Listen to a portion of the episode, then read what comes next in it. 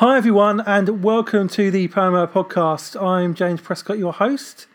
Really great to be with you all again today. Um, I've got a great guest with me today, um, a friend of mine. Um, he's editor of Christianity Magazine, um, and uh, his name is Sam Hailes. So, welcome, Sam.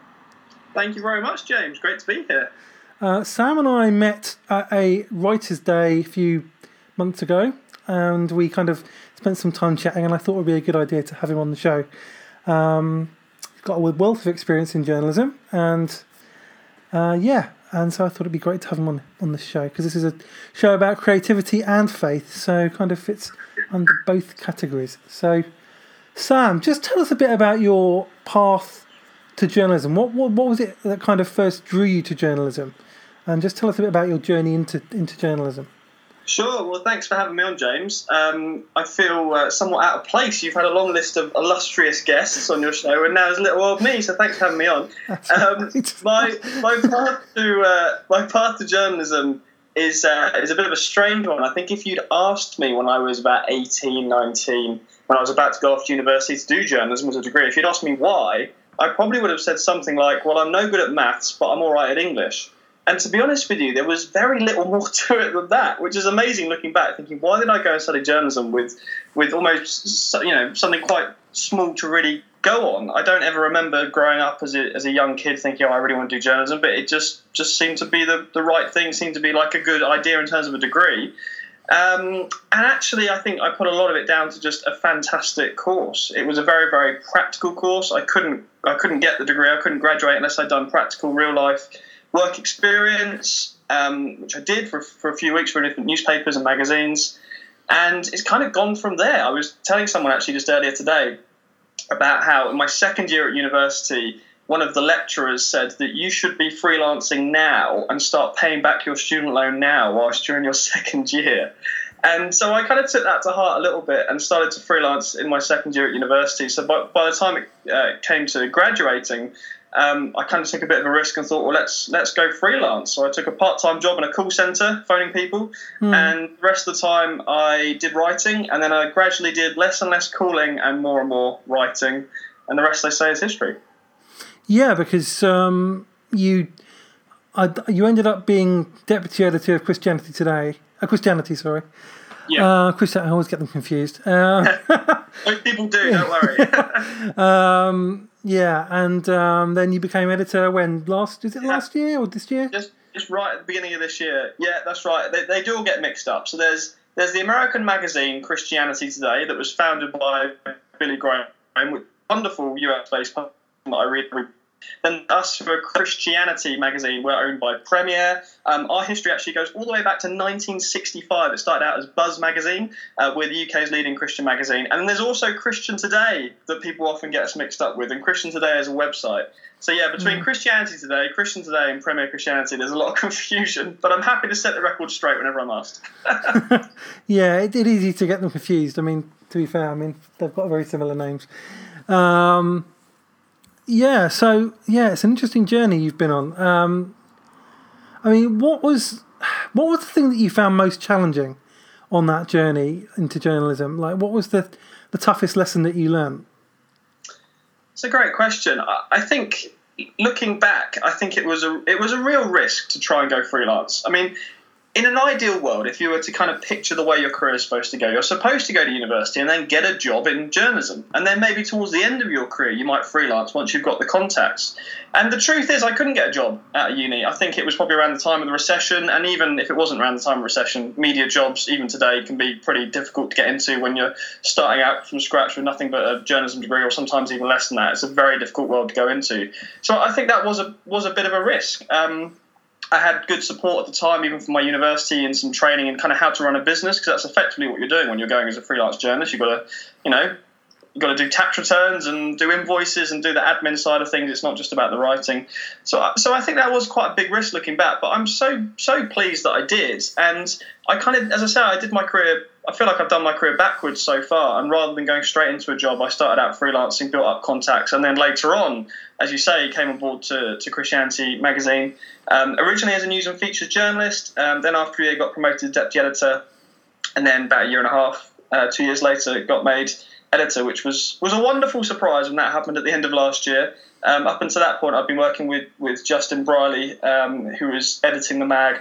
Um, you may know him from the very, very popular podcast Unbelievable, which sees Christians and atheists come together for debate and discussion. And uh, on top of that, Justin was running the mag and doing an amazing job at both, but felt that at the beginning of this year, the time was right to just focus on Unbelievable and, and pass over to me.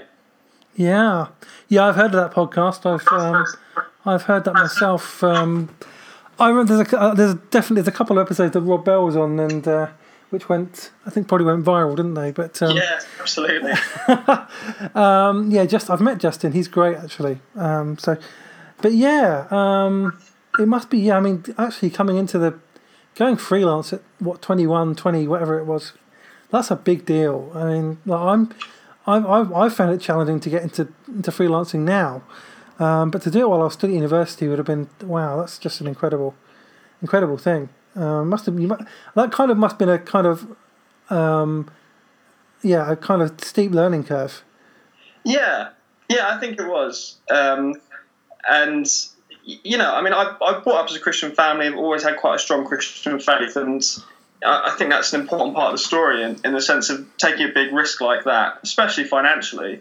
As you mm. say, you know, having you've just graduated, you don't have a lot of money as a student, and to, to try and do that um, I can actually, I tell you what, I can actually remember going to a job interview around that time with quite a big Christian organisation who I won't name, and their head of communications trying to give me some advice, uh, not in the most polite way, if I'm honest, and basically mm. telling me, look, Sam, there's no future for you in, in the Christian world of journalism. There's, there's no future in this freelancing stuff. And I'd gone for a job at this big Christian organisation and and they basically just said just just quit quit this whole freelancing thing. And obviously you know I was freelancing but I was keeping my own job so I go to the occasional interview. And I, you know I was massively discouraged by that but I kind of look back and smile because I like to think I've kind of proved that wrong. Because the truth is is you know and it wasn't easy and it did take time to build up but the truth is actually I did get to a point in my freelancing where it was stable where there was decent money coming in. Um, and you know, my career's taken a different different direction. I'm now full time employed, and I love doing that. And and people sometimes ask me, "Oh, do you prefer freelancing or, or do you prefer being full time at Premier?" And the truth is, I, I actually love both. Um, and it's mm. just one of those lessons, isn't it? Don't let other people tell you what you can or can't do when it comes to your career, or what what is or isn't possible.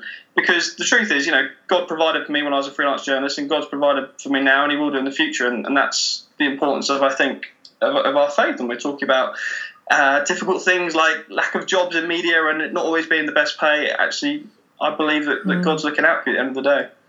Yeah, I, I, believe that too, and I'm very, very aware of that struggle as as a writer or or any kind of artist really who you know who's trying to make a living. Um, because I have a full time job, which is nothing not related to my writing at all. Um, I would love to be able to make a, a, living from from my art and not have to go for a, go to a day job. But right now I can't do that, so I'm having to basically write on my in my spare time because that's the only time I have. And um, there's always that kind of challenge of I think with with writing that you know when the money comes into it, you can lose your integrity or lose your authenticity as a writer, and that's always the challenge, isn't it? Do you think? Yeah, I, I think that, that's very, very true. And there are there are great strengths to writing and not having anyone uh, paying you in the in the sense that I think then you are completely free of any kind of restrictions. And this is one of the wonderful things about kind of growing up in the age of the internet, where literally anyone can start a blog and start writing. I mean, there are mm. downsides to that as well, but I think one of the plus sides is is you're, you're not restricted. One of the plus sides of the internet in general. I, I, often say the best thing and the worst thing about the internet is that it's completely free, and it's it's the it's the worst thing because some horrific stuff gets put on because anyone can put horrific stuff up. But it's mm. also the best thing because you know you can have a, a Christian blogger in somewhere like Iran. Um, you know what I mean? Com- communicating and, mm. and saying what they want, and there's no editor, there's no one saying you can or you can't. So so yeah, I think sometimes if it if it becomes a becomes a job and you get paid for it, sometimes there are more restrictions because you're representing a company or there are certain things you can and can't say. Mm. Um, and that's one of the wonderful things about, um, as you say, the kind of position where you're in, where you don't you're not you don't answer to anyone in that sense. You're not mm. there's no one sort of yeah. responsible for, for what you do or don't put out, and there's no one going to censor you, which I think is a is a positive. That's the other thing about writing a book that I've found, um, having the experience of having a book published, that when you when you self publish, you have much more creative control over what you do and what goes into the book and um, just over what, what the book looks like and everything. Um, but you don't get the benefits of having a publisher with a big distribution list.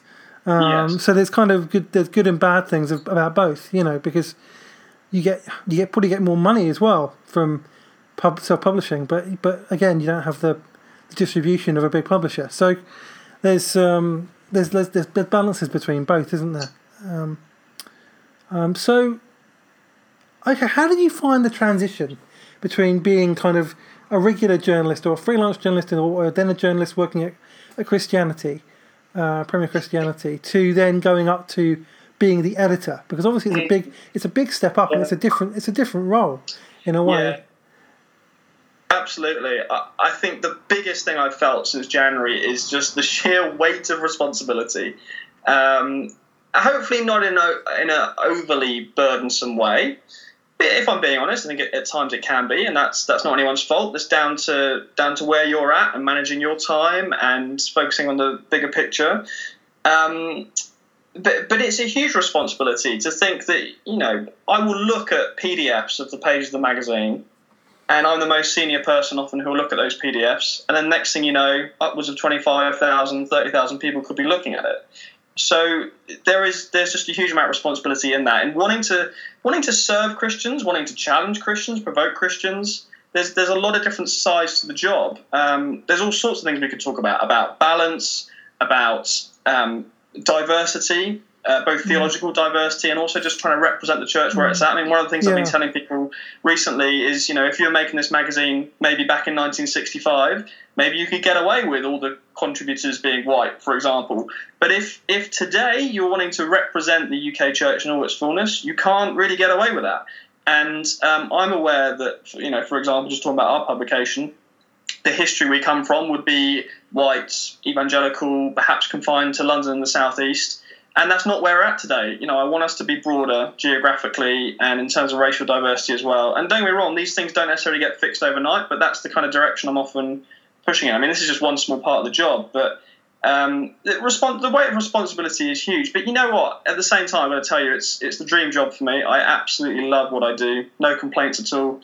And um, it's a genuine privilege to be overseeing a publication, I say, with such an amazing history and such a brilliant, I think, track record of opening up some big issues and explaining where Christians differ. I mean, we just did a cover story on women in the church, women in leadership. That's a classic example of where you'll have Christians with very different views. And mm. I think mm. what the magazine's able to do is it's not going to change your mind. You're not going to pick up that uh, issue of the magazine and go from being a complementarian to an egalitarian or the other way around. but what but what might happen is you might come away from that feature thinking, oh, okay, now I understand why there are Christians who think differently to me on this issue. I can at least see where they're coming from, even if I don't agree. And that's kind of my heart for a lot of what we, what we put out. It's actually a church unity thing. It's not trying to get everyone to believe the same thing, but it is trying to challenge everyone, myself included, to deal with opinions, to, you know, to uh, encounter, to discuss perspectives mm. that aren't your own. And people are sometimes surprised when I tell them that not everything that goes into the magazine is what I personally believe or agree with. Yeah, absolutely. I mean, that's one of the things that I've loved about the magazine is, you know, that you're not trying to persuade anyone or convince anyone of a certain theological position. You're just trying to represent the broader spectrum of Jesus followers, you know, in the UK, which is kind of your audience. Um, mm. And that that's that's really really encouraging. You know, I mean, I mean, for example, you you hired me to write an article on Rob Bell, the Rob Bell film, The Heretic. Yeah. Um, yeah. And I had a probably had a different perspective on it than you did. Um, yeah. And then a lot of a lot of people um, who read the article did. I got a few interesting comments. Um, I got called yes. Bru- I got well, called. We can, we can, talk about internet comments. That's a whole other discussion. I got I got called Rob Bell's um, well-paid PR man, which was my favourite. Um, that was yeah, but uh, but then there are other people who supported me. So I mean, so yeah. I mean, so that's what I mean. You're willing to engage with different perspectives and different theological kind of perspectives, and um, that's a really really important thing to do. Um, absolutely, because absolutely because nobody wants to read a magazine or a blog where it's just all of my opinions on all the latest Christian films. It's just not interesting. It's it's much more interesting to have a diverse group of people, you know, writing reviews in the magazine, which is yeah, say exactly what I was to write that, and you did a great piece on it, and you brought out things about the film that um, that I hadn't thought about before, and you also made some comments about the film that I personally, you know, wouldn't really agree with, but I was more than happy to publish it because it was well written, it was interesting, and that's kind of where we're coming from. I mean, as long as it's not out and out heresy, James, we'll uh, we'll happily take your. Yeah, I'm not. Exa- I wasn't exactly saying that the devil is is God and that God works through the yeah, devil or whatever. You know? Trinity or anything. So. exactly. Yeah. Um, that's going to be my next question. Actually, I mean, how do you manage? I mean, obviously you've got your own theological perspectives and your own beliefs, and so how do you manage to disconnect yourselves from those um, enough to allow other voices to thrive and to actually keep that balance in the magazine of different perspectives? Because it must be really, really, really, really difficult. Yeah, I mean, I, I guess I guess I wouldn't want to claim we are kind of as you know as diverse as, as some of my earlier comments might might have implied. So as I said, you know, we, are not going to print anything denying the divinity of Christ, and um, we're not we're not there just to rile people up either. But I'll give you an example. I mean, um, what our columnist, our main biblical columnist, is a guy called David Instone Brewer, who's just the most amazing scholar. is involved in translating the Bible. You know, just top-notch scholar. Writes for us every month in a very accessible, readable way. And his column this month was about Jonah. And in David Instone Brewer's view, he doesn't he doesn't think that Jonah is a kind of historical, literal story. That's his perspective on it. Hmm. And you know, that was the kind of opening of the article. And after that, he goes on to make a different point. Um, the type, the column was actually titled Jonah's Racism, and it was a, a, great piece about the meaning and the story behind Jonah, regardless of whether you think it was historical or not. Now, you know, if you'd sat me down before I received that, or when I received that piece from David, and you asked me now, Sam, do you think Jonah happened or not? Um, my gut reaction, my gut feeling, maybe because of my upbringing or whatever, I probably would have said, yeah, yeah, I'm pretty comfortable in reading Jonah as a historical tale. And if you ask me now, having published that piece, I think that's probably where I'd come from. I don't, I don't feel massively strongly about it. Mm. But I'm not going to tell one of the UK's greatest biblical scholars that I can't publish his piece because personally, I don't, I don't think he's right. Um, when it's not that big a deal. You know, if, as I say, if David had submitted a piece arguing that the Trinity isn't isn't true, then I, I probably would have bigger issues because that's a that, that's a bigger theological issue. But you know what, things like that, we can agree to disagree. And if someone writes in and says, oh, "I can't believe that you dared to print that column saying that Jonah may not have happened," then I say, "Okay, that's that's fine, but we clearly aren't the publication for you because we are going to print stuff that will gently and respectfully." challenge various Christian opinions, like I say, like I say, even my own opinions on some things. Yeah, no, that's that's really really a real positive, and it's not. It doesn't happen very often either. Um, I, I, haven't seen it in many other Christian publications or websites um, from big from kind of big organisational uh, uh, groups like yours. Um, so here's a good question for you. Um, what are, what what's, your, what's been your best and worst experiences as a journalist? Oh wow. oh wow. Um, okay, the best was when Sorted magazine asked me to go to Ibiza and drive around the new Seat Ibiza car on an all expenses paid trip by Seat, who put me up in a five star hotel, gave me their new car for a weekend, uh, went to the fanciest restaurants, lying by the beach, free booze, you know, the lot. Um, that, that was pretty outrageous. So wow. I'm forever grateful to Sorted Magazine and to Steve Legg specifically for saying, "Hey Sam, do you want to go to Ibiza for a weekend?" And of course, the answer was yes. that was, that was a pretty special perk, and um, and there've been other perks, not quite as good as that, but but they do happen every now and then. I mean, I joke because my my wife works for a magazine called Professional Jeweler, which is a magazine that goes out to the jewelry industry in the UK, and you should see the perks that she gets. So she will literally be flown all over the world by jewelry brands uh, for the kind of experiences like I had in, in Ibiza, but it's far more regular for her. And the, and the, joke is, of course, that in my job, the best freebie you can hope for is maybe the occasional free book or free CD. Um, which, if any of the publishers listening, don't me wrong, I'm very, very grateful for those free books and CDs. Um, but it is, is quite funny if you compare me and my wife and the, and the perks that the perks that we get. So yeah, don't get me wrong. There's there's been some great perks to the job. So so those moments are fantastic. And you know some of the big interviews, you know, I, I, I mean you I guess you'll uh, maybe agree with this, James. In, in some of what you're doing with a podcast like this, is you do just get to talk to some some great people. You know, mm. in, in the time that I've been a journalist, I have honestly got to speak to some of my heroes and hopefully ask them interesting questions and sometimes build a bit of a rapport with them. And um, know, they say don't meet your heroes, don't they? But I, I have to I have to report that at least in the Christian world, with only a very few exceptions in the Christian world, people are really genuine. Actually, yeah. Um, I, I, talk about this quite a lot with some of the kind of big name worship leaders because I sometimes sense a bit of cynicism um, and I understand why. When people look at some of the big name worship leaders, I think, well, why are they doing a music video? Or what's what's the kind of cool album cover about? And you know, they're on a stage, and isn't this about God? This, you know, it shouldn't be about what they're wearing or how good looking they are or the band. You know, we, we should be focusing our attention on God. I completely understand those criticisms, but, but honestly, I would say, you know, most of, if not all of those kind of well-known people I've met are such genuine people with an amazing heart for God, amazing heart for worship um, and maybe this is controversial, and I say this with all respect, but but sometimes it's the people around them. You know, when it's kind of when you've got a PR team, or you've got a publicist, or you've got a publisher. Sometimes it's those guys driving the celebrity culture that way far more than it is the individual themselves. Sorry, I've gone on a complete tangent here. So um, I've talked a bit about my best experiences. What's my worst experience as a journalist? That's a tough one.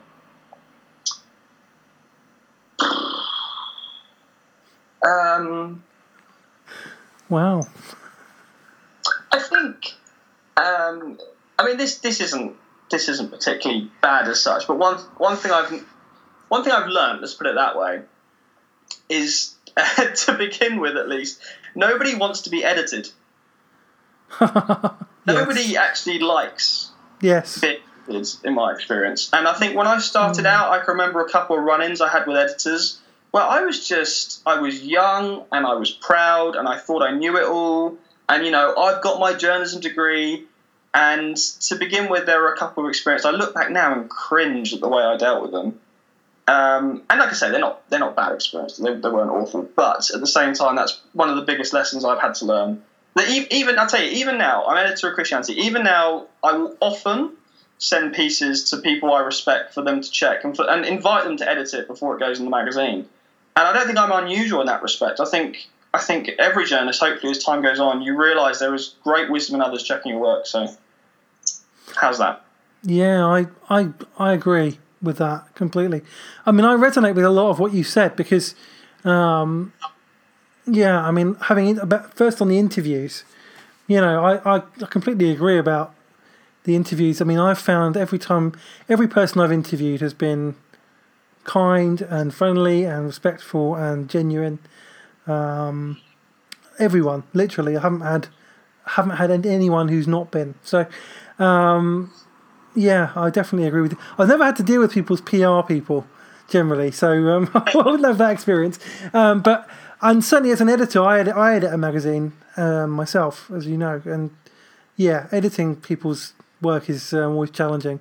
And I've had emails from people whose work I've, I've published kind of asking me what why I did what I did and all that kind of thing. You know, I've had, I've had those I've had those emails. So it's, it's hilarious, isn't it? Because um, you will literally get e- I'm sure you've had the same. You will literally get emails from people saying, you know, why have you why have you edited this? And you just want to write back and you want to say the clues in the job description. Like my name is my job description is editor, and yours is as well. You think I, it's literally my job to to adjust your work. yeah, exactly. Yeah, I mean, I always I have to put in the magazine that all submissions are subject to editorial approval and correction and all that kind of thing, just so that people know. Because some it seems like people don't actually know unless I put it in there. um, and I don't mean that any disrespect to anybody who's ever submitted to any of my magazines if you're listening. Um, um, because uh, I should quickly say the same. I should quickly say the same. But it, it is interesting. I think sometimes we assume knowledge, don't we? I mean, the classic the classic one I have is I often have people submitting poetry to the magazine, mm. and in our 50 plus year history, I am confident in telling you because I have looked at every single issue. We have literally never published a piece of poetry. Right. and yet people send it in. So I think sometimes it is just people not perhaps understanding what the publication does or, or what, what our job description is for you know for either title. Uh, and, and, you know, for anyone who's who's interested in writing, often the first tip I'll give them, which you know, forgive me if it sounds a bit obvious, but if you're pitching to a to a magazine, read the magazine before you pitch to them. Absolutely. that that will give you an idea of actually what, what they'll take. Absolutely, I would I would concur with that. Absolutely, one hundred percent. Um, do read the magazine, yes, and it's the same when you're pitching to guest blog for somebody. You know, read the blog, read their guidelines. They usually have them, um, yeah. and and get get a feel for what what what what the site's about because um, otherwise you're just going to be getting yourself in trouble. Um, so good answers. This is good. I'm enjoying this interview. It's good. Um, right now, yeah, I was going to. Uh, what? Yeah, I, will I'll, I'll, I will answer this. Ask this. We've kind of covered it a little bit already, but um, you've done a fair amount of interviews now. Um, um, what which, which one of those was kind of the one you found kind of most kind of rewarding, inspiring, kind of meant the most to you? Oh wow, there's so many. Uh, I there's there's a few kind of people who are just just because you know I'm being really honest here, but just because they're big names, you just get a bit of a kick out of it, don't you?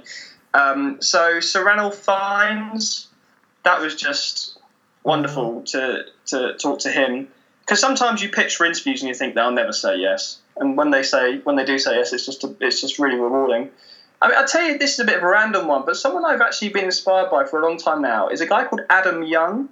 He's better known as Owl City and most people would have heard his song Fireflies from, oh goodness, quite a long time ago now. Oh, I remember that but, song, yeah. Yeah, the reason I find him so inspiring is you, you often hear about Christians who go into music, mainstream music, and then things go a bit wrong, let's put it that way. Hmm. I mean, we can probably all list you know, some they tend to be big American pop stars who at one time would have sort of gone to church and been Christians and and not that you're trying to judge them, but you know, you kind of read the headlines or you talk to them or you look at the music they're putting out and you just sort of think, not sure if they're totally there on faith. And he is one of those, he's one of sadly very few examples who's been incredibly successful in the mainstream music world and has not compromised his faith at all.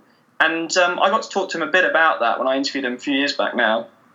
And um, yeah, he's just a really lovely guy. Uh, he's he's got autism, if I remember correctly.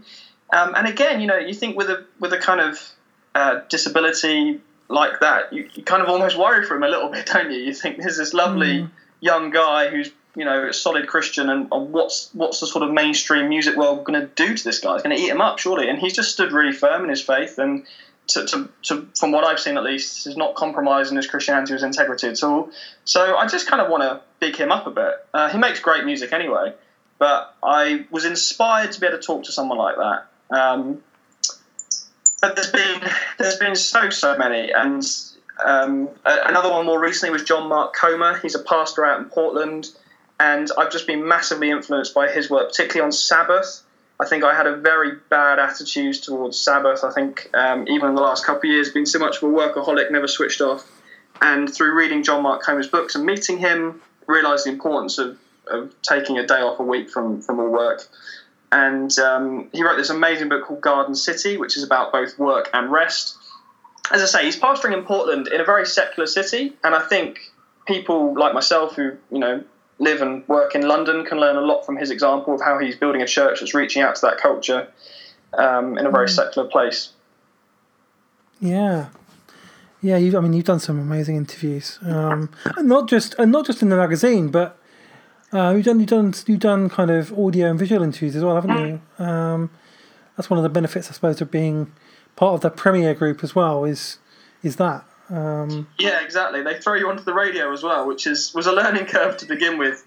Um, but yeah, it's, it's the the Profile podcast is where I do a lot of my audio interviews now, which is, is also a radio a radio show on Premier Christian Radio. But yeah, the Profile podcast, and we've had some fantastic guests on there as well. Yeah, yeah, definitely worth a listen. Um, now, yeah, we're getting just getting onto the the faith aspect of things. How has your own Christian journey influenced your career um, and influenced you know your writing and I mean and vice versa. How has how has your career influenced your faith and impacted your mm. relationship with God? Mm. Yeah, it's a great question. I think I think on that way round with the career impacting the faith, I think there are a few um, hazards in the job. I think one of them is cynicism. I think as a journalist, you are trained to question everything and everyone, and that's fine up to a point. But I think that can lead to an unhealthy amount of, of cynicism and skepticism about about the world. So I think that's something you have to guard against. Probably, probably the biggest thing I have to guard against is just having a bit of a negative attitude about everything. Um, in terms of the other way round, I never set out to be a journalist who worked in the in the Christian media specifically. All that happened really was I got to uni and I was told it's really good idea for any any journalist to have a specialist subject. If you have a specialist subject, you can mark yourself out as saying I'm the person to write about this, not just because I'm a good writer, but because I know about it. And I guess I discovered quite quickly that the kind of the Christian world, the Christian bubble, the church, call it what you will, faith, religion more generally was somewhat of a niche. Uh, where I knew a little bit about it and I could use some of my specialist knowledge in, in that regard. And that's basically resulted in me doing a huge amount of my work, you know, vast majority of my work in, in the kind of Christian world. So that's kind of how that happened. Hmm. Yeah. And, and, and I mean, and also the other way around. I mean, like, has your work kind of impacted your, your faith in any way? Like, I mean, that's a, that's, that's something I'm really curious about because you know, writing and life are kind of very, very. I found are very, very similar. um, if that makes sense. Mm. Tell me more. In what way? Well, I always find that the struggles that I have with writing, um, the challenges, are often challenges that I'm kind of facing with my own growth. Um, there's similar kinds of challenges, like being trying to be authentic, trying to be, you know, who you really are. Um, that's something that we that we think about in terms of our our lives and how we approach our lives, as well as how we approach our writing. I just found that a lot of writing um, echoes thing challenges that I have in my life. Um, I guess, um, but that may not be true for you. yeah, I think I think for me it's more been about being inspired by others. And this is why, honestly, I feel like it's the best job in the world, is because in your day to day life, you're getting to meet and interview and talk to people who just think about faith in a different way to you. And, and to be totally honest, you talk about authenticity, I'll be totally honest on this point. I sometimes think this hasn't happened enough. Where I'll do an interview with someone, I think, wow, they've got some really important things to say. And I feel like it hasn't impacted my life nearly as much as it should have done. And it's all too easy just to go into an interview, do your job, great, done dusted, go away and carry on living as you are. And that's why I mentioned John Mark Comer earlier. Not because you know he's the biggest name necessarily, or, or even the interview. I, well, I did enjoy doing that interview, but not even the interview I enjoyed most doing. It's actually because I feel like I allowed myself, I allowed the way I connect with God to be changed through listening to what that man had to say. Um, and again, not to put him on a pedestal or say he's got all the answers, but actually, I just find it's all too easy to do an interview, you know, do the professional journalism thing, and actually not let it impact your faith, which I know is crazy because people will be thinking, but you work for Christianity magazine, surely, mm. you know, and everything you do in your work and your faith is a really close connection. But I'd say actually often there isn't. And so sometimes I have to consciously work at that and allow myself to be impacted by the ideas that I'm wrestling with when I'm writing, when I'm interviewing people, and actually think it isn't just my job to broadcast this to other people and let them think about it, but I need time to process it myself and say, actually, there are adjustments in my own walk with God that I should be making off the back of what this person's telling me. Mm. Does that make sense? Yeah, absolutely makes sense. Yeah, that's a great answer. Um, yeah, so just what are your just to kind of close last couple of questions? Um, what are kind of your hopes as for your kind of for your career? Where do you kind of see this see this going? Do you see? I mean, obviously you're doing a, you're, you've just started this job, but yeah. Obviously, there's a long way. To, there's a long way to go in your in your in your journey. Um, do you have any kind of goals or dreams or yeah. aspirations? Well, I I've never had a never had a five year plan or even a three year plan or a one year plan. Um, I'm very mindful as well that most editors are fired. Uh, um, no, I, I mean, I say that tongue in cheek. Who knows? Maybe someone will play this interview back to me one day, and I'll be crying into my pillow. But um, I say that slightly tongue in cheek. I mean, hopefully in my world that doesn't happen too much. But um, I think it, it comes back down to that weight of responsibility, doesn't it? The, the truth is, I've read Christianity magazine since before I wanted to go into journalism. Right. Before I knew I wanted to be a journalist, I read the mag, and I loved the mag. And I would always tell people throughout my degree, look, the UK's leading Christian magazine is, is Premier Christianity. So that's why when I said earlier, with the UK's leading Christian magazine, I'm not crossing my fingers or I'm not doing some PR thing. Like, I genuinely believe that and always have done.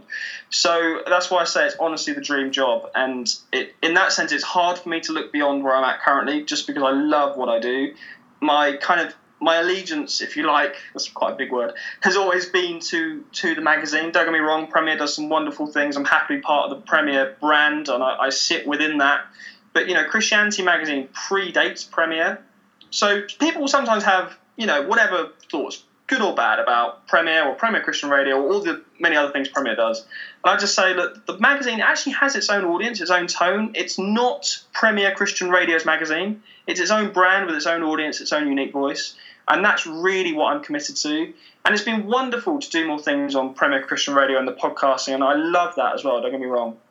And uh, yeah, so I, I'm very much a, a, magazine man, love what I do at Christianity. Mm. And um, yeah, honestly, hand on heart, can't can't see what, what the future might bring. I mean, even when I was uh, freelancing, I think you know, if you told me one day you get to work for Christianity Mag, I would have been overjoyed. But the idea of heading it up, I think I would have uh, I would have laughed at that thought. Certainly at the age I'm at, I'm I feel incredibly lucky slash blessed. Delete as appropriate.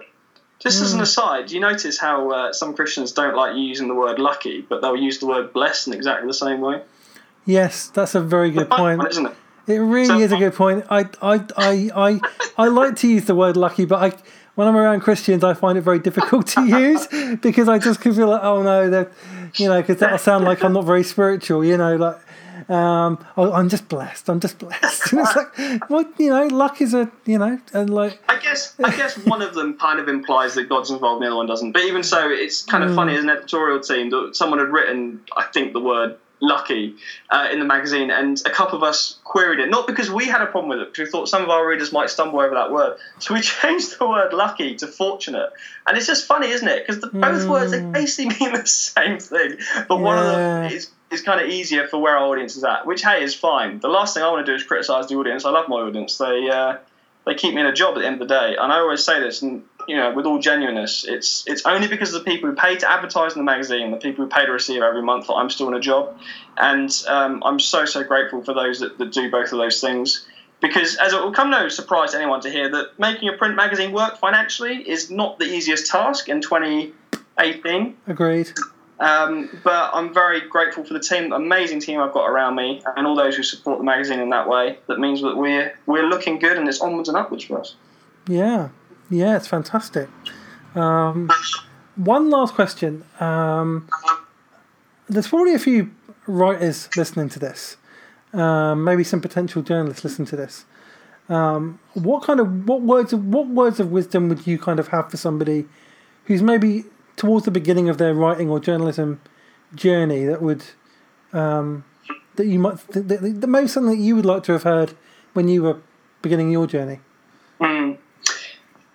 I'd say if you're a young journalist, if you're training or if you're about to be, or if you just want to get some experience, then I would love to hear from you. Um, one of my big passions, I guess, is in seeing other people come through. And I think because of my own background, because I started off from scratch, you know, I didn't have wealthy parents, didn't have any journalists in the family, didn't you know, didn't have any of a media background at all. I'm really keen and conscious of kind of helping other people on that journey. So if you're starting out and you've got an idea, then you know where I am, and um, I'm really, really keen to get more UK uh, young voices in in the magazine. Um, I think a lot of Christian culture kind of comes from America, and that's fine to a certain extent. But we're very much a UK-based publication. So if you're if you're a young writer, I'm really keen to hear from you. And in terms of advice, um, I'm just going to have to say something really cheesy and obvious, like keep going. But I think it's true, and it's very easy to to be discouraged and beat yourself up. Uh, but just keep persevering. I don't have any more advice than that, really. Um, and that's that's been true of my own story. As I say, I've started out and um, slowly built it up.